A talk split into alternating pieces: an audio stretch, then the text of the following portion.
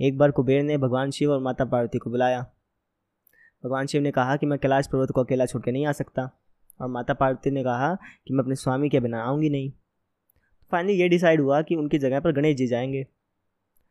तो गणेश जी कुबेर जी के घर चले गए।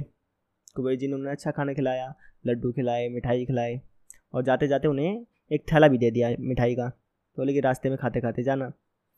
तो गणेश जी रास्ते में आ रहे थे अपने चूहे पर बैठ कर रात हो चुकी थी। तो हुआ क्या कि जो उनका चूहा था, उनका पाँव लगा किसी पत्थर पे। पत्थर पे पाँव लगने के कारण चूहा भी गिरा, गणेश जी भी गिरे और मिठाइयाँ भी गिर गई। तो ऊपर चंद्रमा ये सब देख रहे थे। चंद्रमा ने जब गणेश जी को गिरते हुए देखा तो तो उनकी हँसी नहीं रुक पाई।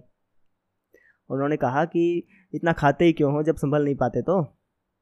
तो गणेश जी को गुस्सा आ गया। गणेश जी बोले भी एक तो मदद भी नहीं कर रहा है, ऊपर से मेरा ही मज़ाक उड़ा रहा है।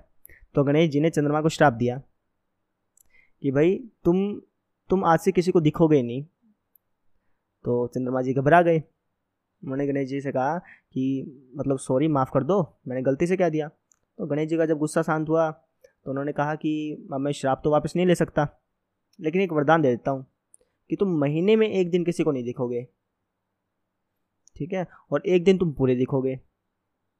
तो ऐसा माना जाता है कि जिसकी वजह से जो है चंद्रमा पूर्णिमा के दिन तो पूरा दिखता है और अमावस्या के दिन दिखाई नहीं देता। तो ये छोटी सी कहानी थी। और बस, धन्यवाद।